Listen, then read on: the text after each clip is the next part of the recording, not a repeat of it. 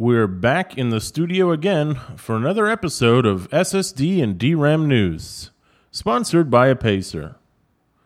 I'm your host, Frank Henville, and I want to thank you for tuning in again. You know, it's funny, for the last few months, I've been calling this podcast the only game in town as far as SSD and DRAM news goes. Now, I gotta stop doing that.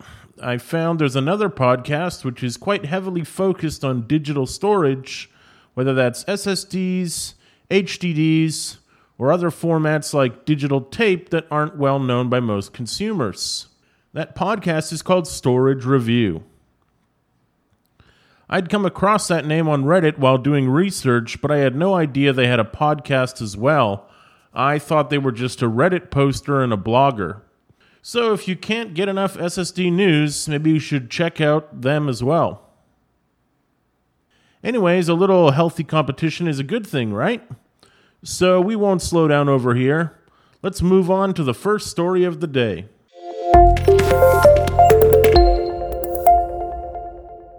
We've covered a few monumental hacks this year on this podcast, but I think this one takes the cake. However, if you don't live in Australia, you might not have heard of it. There's a company called Optus, which was the target of a hack that first became public at the end of September 2022. The details around this story are murky, but we'll report what news sources have confirmed. Optus announced the breach about 24 hours after it noticed suspicious activity. The telecom provider said current and former customers' data was stolen, including names, birth dates, home addresses, phone and email contacts, and passport and driving license numbers. None of this data had been encrypted. Those whose passport or license numbers were taken, roughly 2.8 million people, are at a quite significant risk of identity theft and th- fraud, the government has since said. Some are speculating that the Australian government may ask Optus to cover the costs of issuing new passports or driver's licenses to victims of the hack. Others say that the total number of people whose data was exposed could be as high as 10 million, which would be 40% of Australia's population. Just think about that. That's a crazy huge number. The CEO of Optus said that this was a sophisticated attack and insisted that the company has very strong cybersecurity. But a ransom demand was issued shortly afterwards by someone claiming to be the hacker. This person said the attack wasn't sophisticated at all. The quote was No authenticate needed, all open to internet for anyone to use, according to a message sent to Australian tech news reporter Jeremy Kirk. And in another twist, the hacker seems to have changed their mind. They claimed they deleted the data and dropped the ransom demand, perhaps for fear of law enforcement. The full and final details are yet to emerge, but one lesson is clear. If you're a business in possession of large amounts of private customer data, be sure to encrypt it.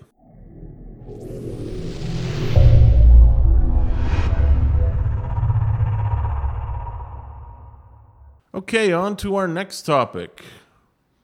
Most people in the storage world will have heard of Backblaze. They're a leading cloud storage and data backup provider based in the US. Periodically, they will release analysis reports based on their experiences operating large storage centers over a period of many years. This month, they published an interesting report comparing the reliability of SSDs when compared to HDDs, specifically when they are configured for use as boot drives. Now, we're wading into a debate here that goes back a long time.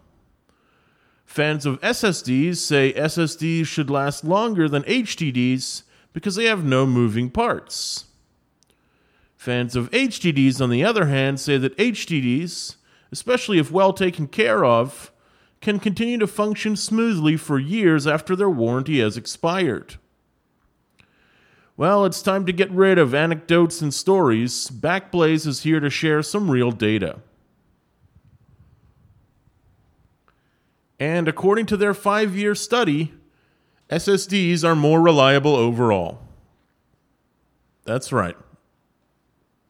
According to their analysis, in the first year of operation, HDDs had an average failure rate of 0.66%, while for SSDs it was practically nil. For the second through fourth year of operation, HDD average failure rates remained above 1% but below 2. For SSDs in the second and third years, the AFR was under 1%, climbing to 1.05% in the fourth year. In the fifth year, the AFR for HDDs spiked as high as 3.55%, while for SSDs it was down to 0.92%. Of course, for different applications, these results are going to vary. But it's interesting to see the one to one comparison over a large, statistically significant example. Thanks to Backblaze for carrying out this five year analysis and sharing it with the community.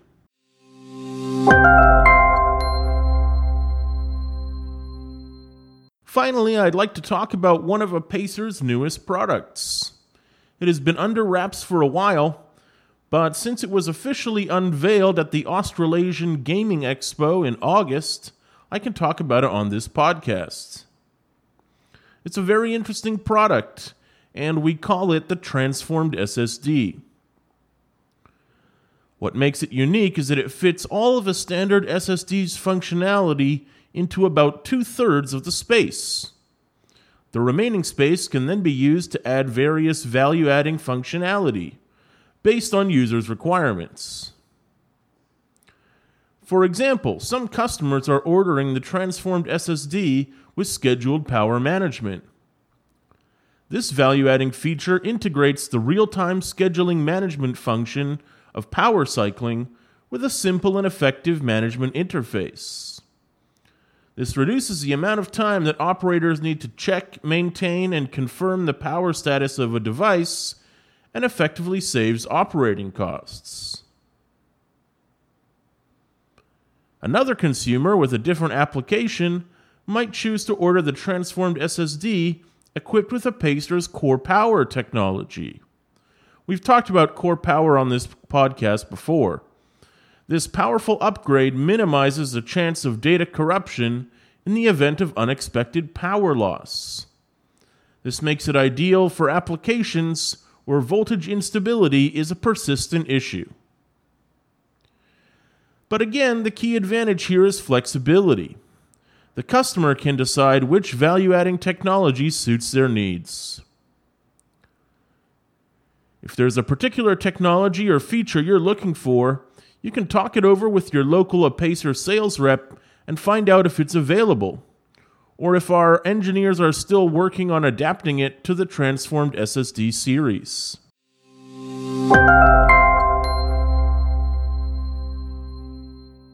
Well, that sound means we've come to the end of another podcast. I'd like to thank you all for tuning in again today and I hope you've had fun and learned something new about the world of SSDs and DRAM. We'll see you all next time.